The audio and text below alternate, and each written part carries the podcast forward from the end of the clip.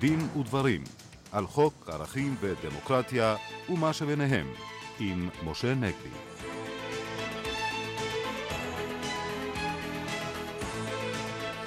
שלום לכם, ערב טוב מאזינות ומאזינים. עורכת התוכנית היא אורית ברקאי, טכנאית השידור מירית עמוס אפרים. ליד המיקרופון משה נגבי וקובי ברקאי. כיצד תשפיע החלטת בית המשפט לפסול את הבחירות לראשות עיריית בית שמש על המאבק בשחיתות הפוליטית בישראל? מיד נעסוק בכך.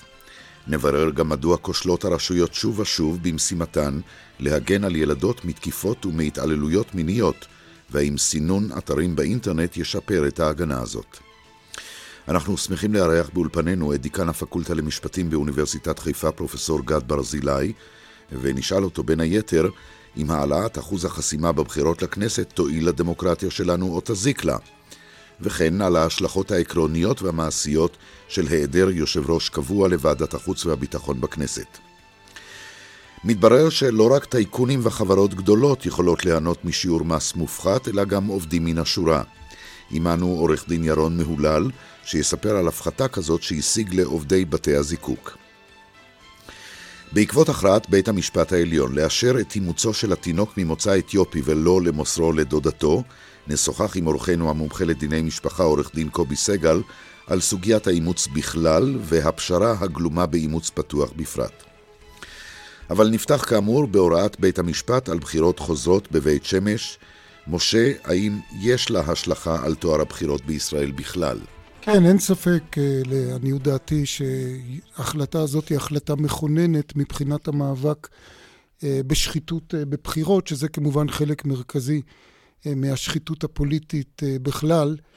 והחידוש הגדול והמשמח, לעניות דעתי, בהחלטה הזאת, הוא בכך שפעם ראשונה בית המשפט יצר מצב שבו הוא הבהיר חד משמעית שהפשע הזה שנקרא זיופי בחירות, הונאה בבחירות, אה, רמאות בבחירות, שחיתות בבחירות, שהפשע הזה הוא פשוט פשע שאיננו משתלם.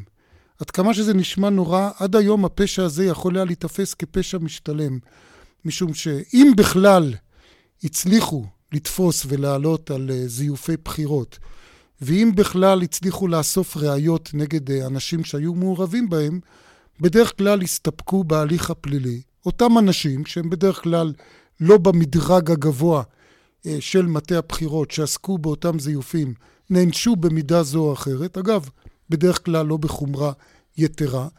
אבל אותם אנשים שלמענם נעשו הזיופים האלה, ויכלו ליהנות מפרי הפשע, להמשיך להחזיק באותה כהונה. אנחנו זוכרים את פרשת אה, אה, עומרי שרון, שעבר על חוקי הבחירות למען אביו אה, אריאל שרון. עומרי שרון אמנם שילם מחיר אישי במישור הפלילי, אבל זה לא פגע, לא נפלה שערה משערות ראשו של אריאל שרון, ולא קופח הניצחון הפוליטי שבו הוא זכה בזכות אה, אותם זיופים. כנ"ל בפרשה של עמותות ברק, שאנחנו יודעים שנמצאו או אובחנו עבירות כאלה או אחרות, אבל זה כמובן לא פגע אה, בזכייה הפוליטית של ברק. כל עוד המצב הזה היה קיים, שהפשע הפוליטי הזה משתלם, לא היה שום סיכוי, לעניות דעתי, לעקור את התופעה הממארת הזאת מן השטח, כי המוטיבציה אה, אה, הייתה אדירה, ו, ולכן אני אומר, ההחלטה הזאת, פעם ראשונה, יש סיכוי שהיא תעקור את המוטיבציה. כי אם ידעו שכאשר מתגלה, מתגלים זיופים, תוצאות מבוטלות, אה, אנשים ישאלו את עצמם בשביל מה אנחנו צריכים בכלל אה, להסתכן, הרי לא נשיג את המטרה הפוליטית. אני חושב שמגיע פה, ואנחנו לא עושים את זה הרבה, אה, קרדיט גדול ליועץ המשפטי לממשלה, יהודה ויינשטיין, שהצטרף לערעור על הבחירות האלה, משום שבוודאי, בלי לפגוע בערעור של המועמד אלי כהן, שהגיש את הערעור הראשון, הרי בוודאי שוונשטיין הוא זה שיכול היה להצביע על uh, היקף הזיופים שעמד עליהם uh, בית המשפט, וזה עזר לשכנע את בית המשפט. אני מבין, קובי, שליד ויינשטיין היו עוד אה, אנשים שראויים לאזכור חיובי? כן, בכישרון רב הובילו את התיק הזה אה, פרקליטת מחוז ירושלים אזרחי, עורך דין, העורך דין ליאורה חביליו, ולצידה עורכת הדין ברמן ועורך דין מני פילזר. כן, וגם מגיע קרדיט לפרקליט המדינה הפורש, משה לדור, שכמו שאנחנו יודעים, לחץ פה עוד פעם לערער. אני חושב שיש פה לקח מאוד חשוב ליועץ המשפטי ויינשטיין, שבנושא הזה של המאבק בשחיתות בכלל, המטרה צריכה להיות 100% מאמץ, ולא להתנות את המאמץ בכך שיהיה לך 100% הצלחה. אין 100% הצלחה במאבק בשחיתות. ונדמה לי שפה הסיכוי אה, לבטל את הבחירות בבית שמש לא היה יותר גדול מהסיכוי לזכות בערעור על הזיכוי של אביגדור ליברמן למשל, או לזכות בערעור, שאנחנו עדיין לא יודעים אם יוגש או לא יוגש, על העונש הקל אה, של מוטי אלון. אבל היועץ המשפטי העז והצליח, והציב נורמה חשובה אה, במלחמה בשחיתות. אני מקווה שזה ימשיך להדריך אותו גם בעתיד. אה, פרופסור גד ברזילי כבר הזכיר, קובי, שאתה דיקן הפקולטה למשפטים באוניברסיטת חיפה, אתה גם במשך שנים ארוכות חוקר אה, בתחום אה, מדע המדינה, הנושא הזה של בחירות, שחיתות בבחירות, משיק לשני התחומים האלה. איך אתה רואה את הנושא? קודם כל אני מסכים שפסיקות של בית משפט יש להם ערך מכונן במאבק בשחיתות, כך פרשת גנוסר, למי שזוכר כמובן פרשיות דרעי ופנחסי שידועות יותר, וגם פסק הדין הזה, יש לומר כמובן שעדיין פסק הדין הזה אה, עומד ותלוי בבקשת רשות ערעור אה, לבית המשפט העליון, אבל פסקי דין כאלו מסייעים בשתי רמות, גם ברמה האתית וגם ברמה המשפטית. אסור לשכוח שחלק מן המאבק בשחיתות הוא לאו דווקא משפטי פלילי, אלא גם אתי. יש בספרות האקדמית ויכוח באיזו מידה יש באמת בישראל שחיתות רבה. יש כאלו שמקלים בהיקפה, יש כאלו שמגבירים בהיקפה. אה, על פי מדדים בינלאומיים, ישראל היא במקום, הייתי אומר, בגרשיים טוב באמצע. יש מדינות מושחתות ממנה, אבל היקפי השחיתות הם מאוד גבוהים. אני רוצה להוסיף מילה לגבי סיפור הרשויות המקומיות. הרי אנחנו עוסקים, בעבר עסקו יותר בשחיתויות ברמה ארצית. של משרדי ממשלה, ברמה ארצית, והפעם ברשויות מקומיות. דומני שאת הדרך אה, סימן בית המשפט העליון לפני כמה חודשים, בפסק הדין בפרשות אה, לחיאני וראשי הערים, כן. גפסו אה, רוחברג. ורוחברג. אני חושב שאלו, זה פסק דין שאומנם מחד גיסא מבחינת דיני משפט ציבורי הוא פרובלמטי, כי בית המשפט העליון בעצם אה, גבר על הסדר שלילי ונתן פרשנות משלו. אבל הכוונה של בית המשפט הייתה להביא לחקיקה בכנסת שתפתור מצב שבו ראש עיר שנגדו הוגש כתב אישום עם עבירה שייתכן וגזר דינה הוא קלון, אה, יוכל עדיין להתמודד בבחירות ולהישאר בתפקידו, ובית המשפט אכן הביא לפתרון חלקי של הסוגיה. לדעתי פסק הדין של המחוזי בפרשת בן שמש הוא, אה, הוא המשך של אותה מדיניות, ועל כך יש לברך. עכשיו, אה, משה, עוד מבט על הפגיעות המיניות בילדות. השבוע התוודענו על עוד פרשת אונס של ילדה. כן, אה, שגם שלחו לה קודם, על פי החשד, אה, סרטים, אה, סרטונים פורנוגרפיים, ותכף נדבר על הנושא הזה של סרטונים באינטרנט והקשר שלהם לעניין הזה. וממש עכשיו במהדורה שמענו על עוד פרשה של הטרדה מינית של קטינות. אני רוצה לומר קודם כל שיש פה לדעתי תופעה ש... פשוט מחרידה, והיא שלכאורה לפני קצת יותר מ-20 שנה, בית המשפט העליון הציב חומת מגן פנטסטית אה, על אה, ילדות בפסק דין הידוע של אונס שומרת. שלושה השופטים הבכירים ביותר אולי אז בתחום הפלילי בבית המשפט העליון, הנשיא שמגר, השופט מישאל חשין, השופט אליעזר גולדברג, נתנו פסק דין שקבע עקרונות מאוד ברורים אה, בנושא הזה. אנחנו עומדים יותר מ-20 שנה, ואני רואה מה קורה בכל הפרשות האלה. את התגובות במשטרה, את התגובות בתקשורת, את התגובות בציבור, ויש תחושה כאילו פסק הדין הזה כלא היה. אני בא ושומע שמצוטטים אותם נערים בפרשה של אותה ילדה בת 12 והסניגורים שלהם שאומרים לא קלטנו שהיא, שהיא לא רוצה. בפסק דין שומרת נאמר בפירוש, אתה לא מספיק שהבחורה או הילדה במקרה הזה בוודאי לא התנגדה. אתה צריך להיות בטוח שהיא מסכימה, צריכה להיות הסכמה פוזיטיבית. אמר פסק דין שומרת, גם לא, מסכימה, לא מספיקה הסכמה פוזיטיבית, צריכה להיות הסכמה חופשית, וזה גם מוגן בחוק, כמו הרבה דברים שנאמרו בפסק דין שומרת. וכל אחד ישאל את עצמו, אני חושב שלא צריך להיות אב לילדות, או, או, או, או מישהו שמכיר מקרוב ילדות, כדי להבין שלא יכולה להיות הסכמה חופשית, ואני שם דגש על המילה חופשית של ילדה, אה, שכמה וכמה גברברים או גברים אה, יבצעו בה אה, את זממם. זה די מייאש, המצב הזה. אני חייב גם לומר שכשאני רואה את הרעיונות בתקשורת בתחום הזה, אני חושב שגם לתקשורת יש אחריות מאוד כבדה. ראיתי את הרעיון עם הילדה עצמה, עם אותה ילדה בת 12, ונזכרתי במה שאמר בזמנו השופט שמגר על אונס שני של אה, נאנסות בהליך המשפטי. נדמה לי שלפעמים היום אונסים אותם אונס שני אה, בתקשורת, בשאלות החודרניות. והערה אחרונה, אני חושב שמאוד מאוד חשוב שהמדינה, ויש כבר הצעת חוק כזאת אה, של זהבה גלאון ומיכל רוזין, שהמדינה תעניק כמו לנפגעים של תאונות דרכים, גם לנפגעים של תקיפות מיניות. המדינה תפצה אותם, ואחר כך תתבע את אותם אנשים שביצעו את המעשים. אה, אני חושב שהדבר הזה גם כן יעביר מסר ערכי מאוד חשוב. אני רוצה, אתה כרכת, סגל, אתה כן. כרכת בדבריך, משה, גם את המעשים עצמם ואת התהייה מדוע לא הופנם אה, פסק הדין מפרשת שומרת, וגם נושא נוסף, והוא תצלום חלק מהמעשים והעלאתם לרשת האינטרנט. פסק דין שומרת לא יכול היה כמובן להתייחס לסיטואציה הזאת, כיוון שמבחינה טכנולוגית האינטרנט אז היה רק בחיתוליו. נדמה לי שיש בהחלט מקום לחשיבה, לשינוי חקיקה, לפי הסעיף בספר החוקים, סעיף 348, שמתייחס למעשה מגונה, לא ידבר רק על מעשה שנעשה לצורכי אה, ביזוי או גירוי מיניים, אלא יחמיר כאשר האדם שביצע את המעשה צילם או הפיץ אותו ו- ויטיל עליו את uh, כפל העונש או משהו מעין זה.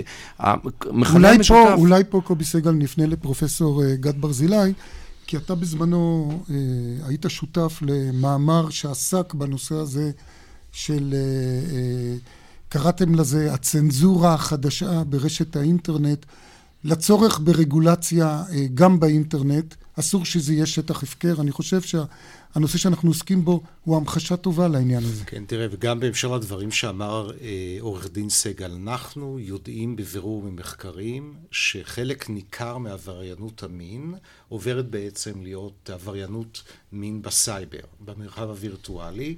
אה, מחקרים בארצות הברית מראים שיש התגברות גם בהטרדות מיניות וגם במה שנקרא באנגלית stalking, כלומר הטרדות מיניות מאיימות, אה, ולמשל מתוך כעשרה מיליון מקרים מדווחים בארצות הברית כל שנה, כמעט תשעה מיליון ממקרי ה stalking, ההטרדות המיניות, מתחילות או מבוצעות אה, ברשת האינטרנט. השאלה הגדולה מה עושים. חייבים לומר שהפסיקה הישראלית בשנים האחרונות כן מחמירה, למשל יותר ויותר בכל מה שקשור להטרדות מין במקומות עבודה, וגם בעצם מרחיבה את הלכת שומרת לגבי מה משמעות סירוב אה, של אישה שמנסים להטריד אותה מינית. לגבי האינטרנט עצמו, א', לדעתי יש לאפשר הגנות משפטיות לספקי שירות וקהילות וירטואליות שמצנזרות, כמובן רק במקרי קיצון, התנהגויות שמשמעויותן אה, בריונות אה, כלשהי ובריונות על רקע מיני, זה מחד גיסא, ומאידך גיסא הרבה מאוד חינוך. אני רואה את זה גם על ילדיי. החינוך בתא המשפחתי, איך לנהוג באינטרנט, שמחד גיסא הוא מרחב עם הזדמנויות כמעט בלתי נגמרות ומאידך גיסא מרחב מסוכן, בסופו של יום הפתרון האולטימטיבי הוא לא הפתרון הפלילי או הרגולטיבי, למרות שבאותו מאמר אנחנו קוראים להגברת רגולציה עצמית בקהילות וירטואליות, הפתרון האולטימטיבי הוא בסופו של דבר חינוך. פרופסור גד ברזילי, אנחנו uh, נשארים איתך, דיקן הפקולטה למשפטים באוניברסיטת חיפה. אני רוצה לשמוע ממך עכשיו בקשר ליוזמה להעלות את אחוז החסימה בבחירות לכנסת. זה רע או טוב לדמוקרטיה בעיניך? במשטרים דמוקרטיים בכלל ובישראל בוודאי מאז שנות ה-80, אבל כזכור עוד, עוד בתקופת בן גוריון, יש משחק של ניסיונות להעלות או להפחית את אחוז החסימה. במחצית שנות, שנות ה-60 דוד בן גוריון אפילו חשב להקים מפלגה שכל עניינה יהיה להעלות את אחוז החסימה. אני חושב שהעלאת אחוז חסימה עשויה להיות מכשיר דמוקרטי ראוי אם היא נעשית במנות מאוד קצובות, מאוד מדודות, לאחר שנבדק אמפירית, נבדק עובדתית, מה יכולה להיות ההשלכה. אבל פה יש המחיר... לזה היבט אה, מאוד אה, ספציפי, משום שמדברים כמעט בצורה גלויה, שהמטרה המרכזית היא אה, בעצם למנוע את המשך הפעילות של המפלגות הערביות, אולי לכפות עליהם להתאחד כולם למפלגה אחת. אה, וצריך לזכור שבתוך חברי הכנסת הערבים יש ממש אה, פערים אידיאולוגיים עצומים, יש קומוניסטים ויש תנועה אסלאמית. אה, איך אתה רואה את הדבר הזה? נכון, א', יש לזכור שההצעה הקונקרטית הזאת להעלאה לשלושה אחוזי חסימה, היא באה על רקע רחב יותר. שלושה ורבע כרגע. שלושה ורקע, על רקע רחב יותר. שמתחיל בהצעות חוק כבר מלפני כמה חודשים, שעניינן בעצם להחליש את האופוזיציה תחת סיסמה של הגברת משילות. אגב, הסיסמה של הגברת משילות מגיעה בפוליטיקה הישראלית בעיקר משנות ה-80 ואילך, על הרקע של ירידת הפרלמנטריזם ועלייה בכוח אליטות שיפוטיות. זהו מיתוס. כן, כלומר, בסופו של דבר המשטר הפרלמנטרי הוא מאוד משיל. השאלה הגדולה, מבחינת ההיסטוריה הפוליטית של מדינת ישראל, תמיד הייתה לא מה ראש הממשלה רוצ... אה, יכול לעשות, אלא מה ראש הממשלה רוצה לעשות. עכשיו, אותה הצעה ספציפית של שלושה ורבע אחוזי חסימה, עלולה לפגוע בכוחה של אופוזיציה, דווקא בעידן שהאופוזיציה באופן יחסי מאוד שבורה, מאוד פרגמנטית, ולכן באופן עקרוני כל עלייה באחוזי חסימה חייבת א', להיות תוצאה של מחקר עובדתי, התנהגותי, לבחון את השפעותיה, ותמיד תחת חשד שמא היא עלולה לפגוע בהתנהגות דמוקרטית, במקרה הזה בהתנהגות דמוקרטית של אה, מפלגות ערביות. גם כך וגם כך, האופוזיציה של מפלגות ערביות בישראל סבלה בדרך כלל מנידוי. העלייה בשיעור אחוז חסימה עלולה לפגוע עוד יותר במפלגות ערביות. לטווח זמן ארוך זה יהיה לרעתה של הדמוקרטיה בישראל. אני רוצה עוד אה, נושא אחד אה, להעלות איתך, פרופסור ברזילי, וזה, אנחנו כבר די הרבה זמן מאז שאביגדור ליברמן חזר לממשלה בעקבות זיכויו.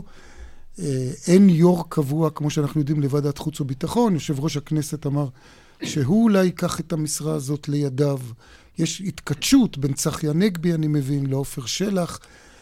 יש לזה השפעות גם עקרוניות, נדמה לי, אבל גם מעשיות. כן, צריך, ראשית אני רוצה לציין את הקונטקסט הכללי. ישראל היא אחת הדמוקרטיות היחידות בעולם, בניגוד לגרמניה, בניגוד לצרפת, בניגוד לארצות הברית, שבה כל גופי הערכת המודיעין וכל גופי הבקרה המודיעינית מצויים ברשות המבצעת. לרבות המועצה לביטחון לאומי בישראל. כלומר, אין, למעשה, אין בקרה של הכנסת. אין בקרה. גם המועצה לביטחון לאומי, היל"ל, היא למעשה גוף של משרד הביטחון ובשליטה, בבקרה של משרד הביטחון.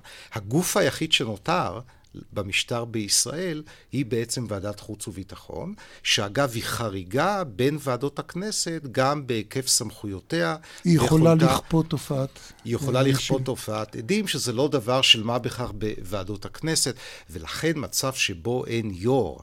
שהוא כן זה שמסוגל להזמין את ראשי הגופים הביטחוניים לשאילתות, לתחקירים פרלמנטריים, הוא מצב בלתי נסבל, מצב מסוכן, במיוחד במדינה כמו ישראל, שבה המעורבות של גופי ביטחון בעיצוב מדיניות לא רק צבאית אלא גם אזרחית, הוא עצום. עורך דין קובי סגל, רצית להעיר? הערה קטנה, לא רק הערבים עלולים להיפגע מהגדלת אחוז החסימה, אלא אני חושש שגם מפלגות חרדיות עלולות להיפגע, ואני אביא רק כדוגמה את הבחירות האחרונות לעיריית ירושלים.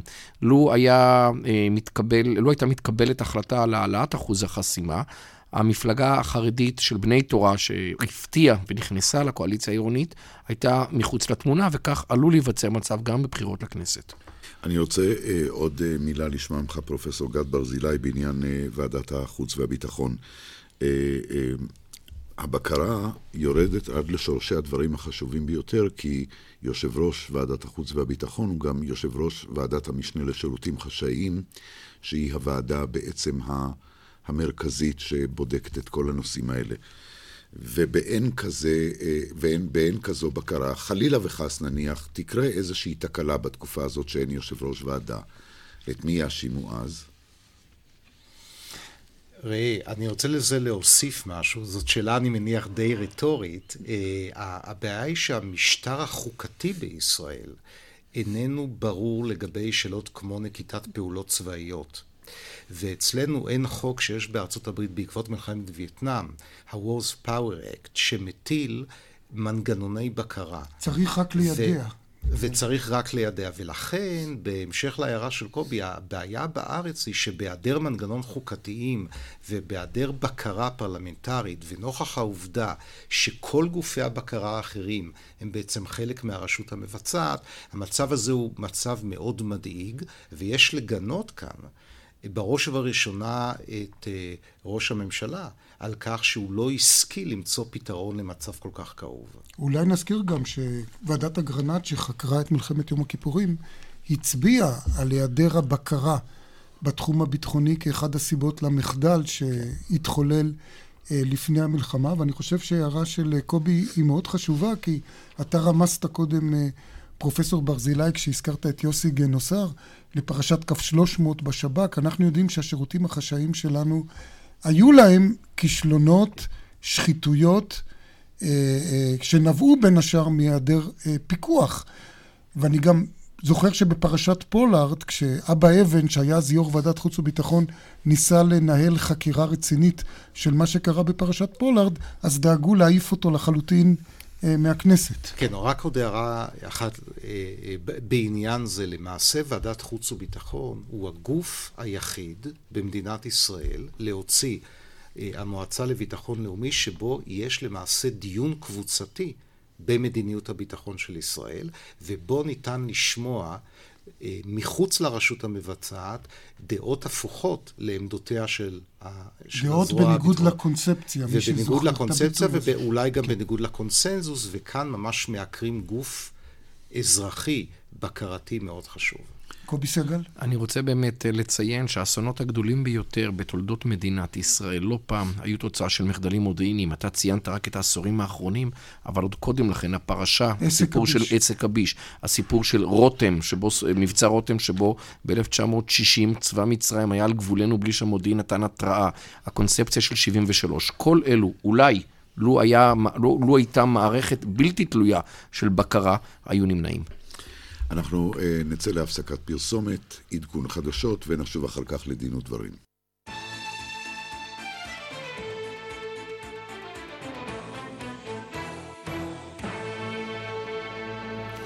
שבנו עם uh, דין ודברים 25 דקות לפני השעה שמונה. ועכשיו לסיפור uh, מעניין שקשור לנושא המיסים. מסתבר שהפחתת שיעורי מס לטייקונים ולח... ולחברות המשקיעים בישראל אה, שנויה במחלוקת, אבל אה, אתה, עורך דין ירון מהולל, הצלחת לשכנע את בית המשפט להעניק הפחתה כזאת גם לעובדים. על מה ולמה ואיפה וכמה. אה, ראשית, גם על נושא הקלות המס והפחתות המס לתאגידים, שווה אולי לומר כמה מילים לאחר מכן. נגיד, נגיד.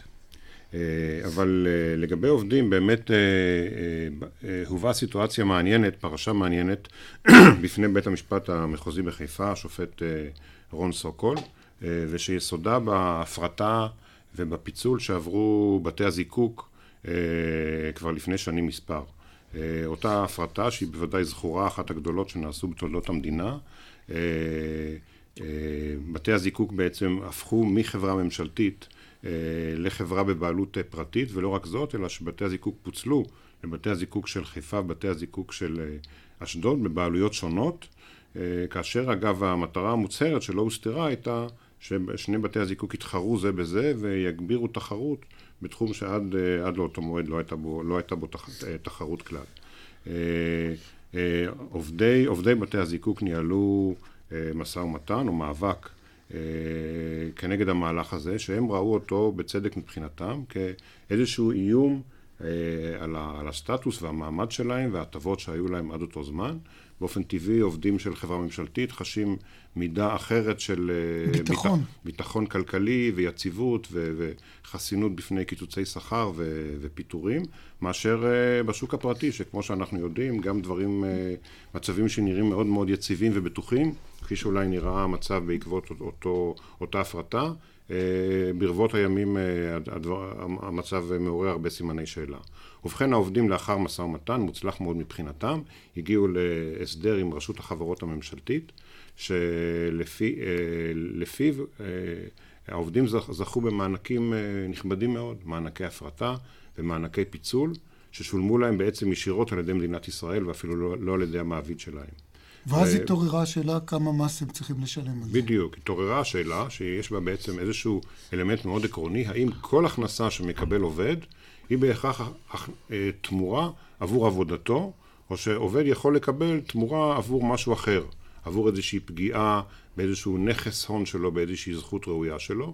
ואולי נזכיר שהיה להם חשוב שיאמר שזו לא הכנסה, כי מס ההכנסה הוא גבוה לעומת, כמו שאנחנו יודעים, מס על רווחי הון, או מס על רווחים של חברות וכולי וכולי. נכון, נכון מאוד, נכון מאוד.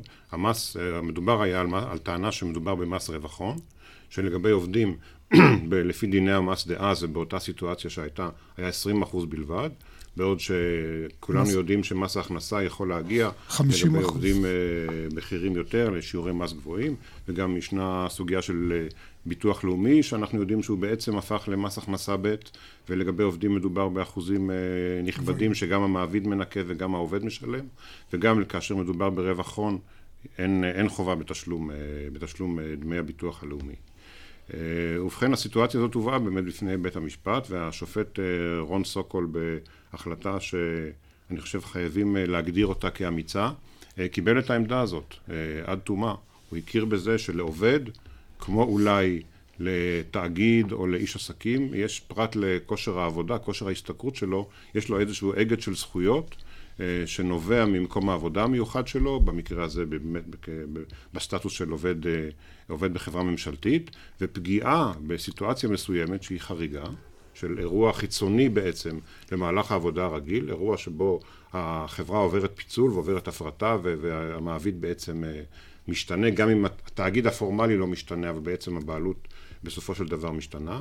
העובד הזה, אם יש פגיעה באגד הזכויות הזה, יש, הוא בעצם ויתר על, ויתר על זכויות מזכויותיו. הוא ויתר על הזכות להתנגד להפרטה, הוא, הוא ויתר על הזכות אה, לשבות, הוא ויתר על הזכות לנהל משא ומתן בצורה מסוימת, והשופט סוקול באמת קבע שהפגיעה הזאת היא בעצם פגיעה הונית, והעובדים אה, חייבים במס רווחי הון. בגין, אה, בגין המענקים האלה. כמו שאמרנו, הוא פחות מחצי אפילו יכול להיות מהמס בהחלט. על ההכנסה.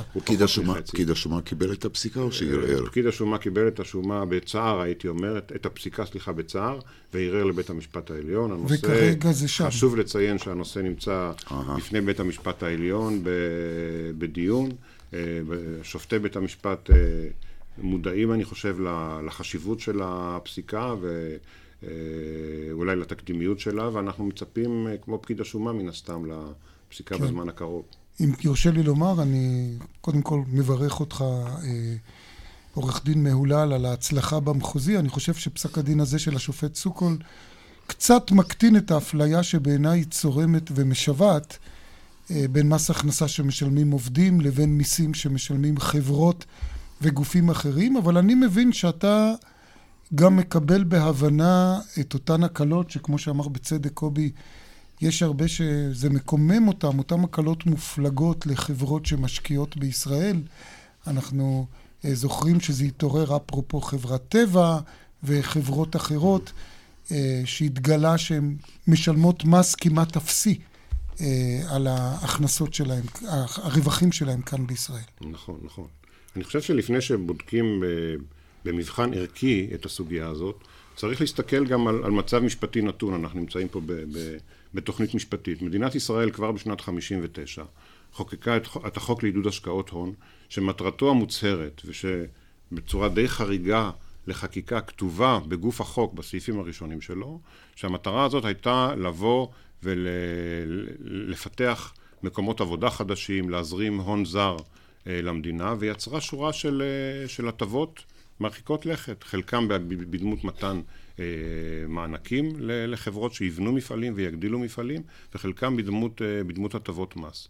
עכשיו צריך לזכור גם בסיטואציה, בוודאי בסיטואציה של, של חקיקת החוק לפני, לפני שנים וגם בסיטואציה של היום, שישראל היום מתחרה, ב, מתחרה ב, בעולם הגלובלי ותמריצי המס הם כלי אה, מוכר, לגיטימי, ראשוני בהרבה מאוד מדינות. כולנו זוכרים את הסיפור של חברת אינטל שנכנסה לישראל ואני חושב שינתה את, ה, את התרבות הכלכלית-תעשייתית אה, בארץ ויצרה... אתה אומר היא לא הייתה מגיעה לפה בלי אותם הטבות. אני חושב חד וחלק שהיא לא הייתה מגיעה, ואנחנו זוכרים לפני כשלוש שנים ש, שאינטל עמדה בפני החלטה איפה להקים את מפעל הדור הבא שלה, וישראל פשוט הפסידה בנקודות במבחן הזה של תמריצי המס לאירלנד, וה, והמפעל נבנה באירלנד. והיום אנחנו עומדים, אני חושב, בפני החלטה נוספת של אינטל, וישראל, אם, אם לא תהיה אטרקטיבית ולא תהיה תחרותית, אה, לא תזכה במפעל הזה, שגם אם הוא משלם מעט מס, צריך לזכור כמה דברים. מפעלים כאלה מעסיקים אלפי עובדים, שהשכר שלהם הוא יחסית גבוה, בתאגידים רב-לאומיים השכר יחסית גבוה, שעליו משולם כמובן מס הכנסה מלא. המפעלים האלה מייצרים הרבה מאוד עבודה בפריפריה שלהם, של ספקים וקבלנים ויועצים. וחלק גם שוכנים בפריפריה. נכון, וחלקם, ואם נזכיר את מפעל אינטל באמת שהקים מפעל ענק בקריית גת, שאני חושב אה, חלק גדול מהעסקים שם בעיר משרתים, משרתים את המפעל הזה. ורק הבוקר אגב ראינו פרסום על איזושהי יוזמת חקיקה חדשה, שבה שוב בעצם משורות, משורות אה, רשות המיסים, שנאמר שבוחנת הטבות מס על הכנסות מקניין רוחני, וכאן יש ניסיון לדמות ואיזשהו מודל שהוא אומץ בשוויץ, ויצר גם כן אה, הרבה מאוד פעילות בשוויץ בתחום של אה, סחרור ופיתוח של קניין רוחני ומתן הטבות מס לתמלוגים. אני חושב שאין מנוס, אנחנו צריכים להתחרות בתחום הזה, אחרת אנחנו פשוט נהיה בחוץ. תודה רבה, עורך דין ירון מהולל. בית המשפט העליון הכריע בשבוע שעבר להשאיר את התינוק ממוצא אתיופי בידי מאמציו ולא להחזירו לדודתו. עורך דין קובי סגל, מומחה לדיני משפחה. השיקול המכריע כאן הוא אה, אכן טובת הילד? בהחלט. טובת הילד אה, הוא השיקול המכריע בכל הכרעה אה, משפטית שנוגעת לאימוץ. השאלה היא מהי אותה טובת ילד, וכאן במשפט הספציפי אה, באו לידי באה לידי ביטוי שאלה שהיא בעיקרה ערכית. האם טובת הילד היא משהו מדיד ברמה של היכולת הכלכלית של הורים לגדל אותו, או בקשר, אפילו בקשר שנרקם בינו לבין הורים שאינם הוריו הביולוגיים, מחד, או הקשר, קשר הדם, כפי שהוא כונה, שלא בצדק אגב בפרשה הנוכחית, מכיוון שלא מדובר פה על אמו של הילד או על אביו, אלא על דודתו. בעבר, אה, האסכולות של בית המשפט העליון נטו לעיתים לצד זה ולעיתים לצד זה, ובהכרעה... אנחנו זוכרים את המקרה של אותה ילדה מברזיל. שאז בית המשפט החזיר אותה נכון. לברזיל, וכולנו יודעים את הסוף המר שלה ושל הפרשה. אה, סוף מר זה, אה, השאלה שוב, אם אכן מדובר בסוף מר, היא שאלה שנתונה לאינטרפרטציות, מכיוון שיהיו כאלו שיאמרו שדווקא במחיצת הוריה הביולוגיים, גם אם לא בעושר ועושר, טוב לה יותר לאותה ילדה. שמעתי את העורך דין שטיפל בזה, שאמר שזה רחוק מלהיות טוב לה, אבל שם היה עניין אחר, כי היה עניין חטיפה, ולכן אה, זה הוכרע אחרת. על כל פנים, בשוליים של... אה, אני רוצה לציין שתי נקודות. האחת והחשובה שבהן, בניגוד לתיק רגיל של אימוץ, שבו אה, מנותק כל קשר בין משפחת המוצא של התינוק המאומץ לבין המשפחה המאמצת, וכל ניסיון לשבור את אותה חומה שבין שתי המשפחות אה, נידון בכלים קשים של משפט פלילי וכיוצא בזה. הרי שבמקרה הזה אה, הילד הוא מעל גיל שלוש וחצי ועדיין שומר על קשר עם משפחת המוצא. אם זה יימשך עוד שנה, הרי למעשה מה שיקרה לנו פה זה אד הוק בפועל, מקרה של אימוץ פתוח, שבו יש קשר בין המשפחה המאמצת לבין המשפחה הקודמת. מקרה כזה מצד אחד הוא, הוא סוג מסוים של, של פשרה שנראית על פניה הגיונית ואנושית מאוד, מכיוון שהילד יוכל לדעת מהם שורשיו, יוכל לדעת מי הם הוריו, יוכל לעמוד בקשרים. אבל גם היום, נדמה לי, אחרי גיל 18, יש זכות לגלות. כן, אבל אה, אה, לגופם של דברים, במקרים רבים מאוד, למעלה מ-60-70 אחוז, הילדים שעוברים את גיל 18 מעדיפים אה, לדעת מי המשפחה. להישאר עם המשפחה, עם היציבות שבחיים, ולא לערער את, את המוסדות. אז אולי זה מחזק את זה שלא לאפשר את האימוץ הפתוח. אם אנחנו רואים שרובם בסופו של דבר מעדיפים לא מניח, לדעת. שאל, שאלה מעניינת, אבל אני מניח שיש לדבר הזה גם את המחיר שלו.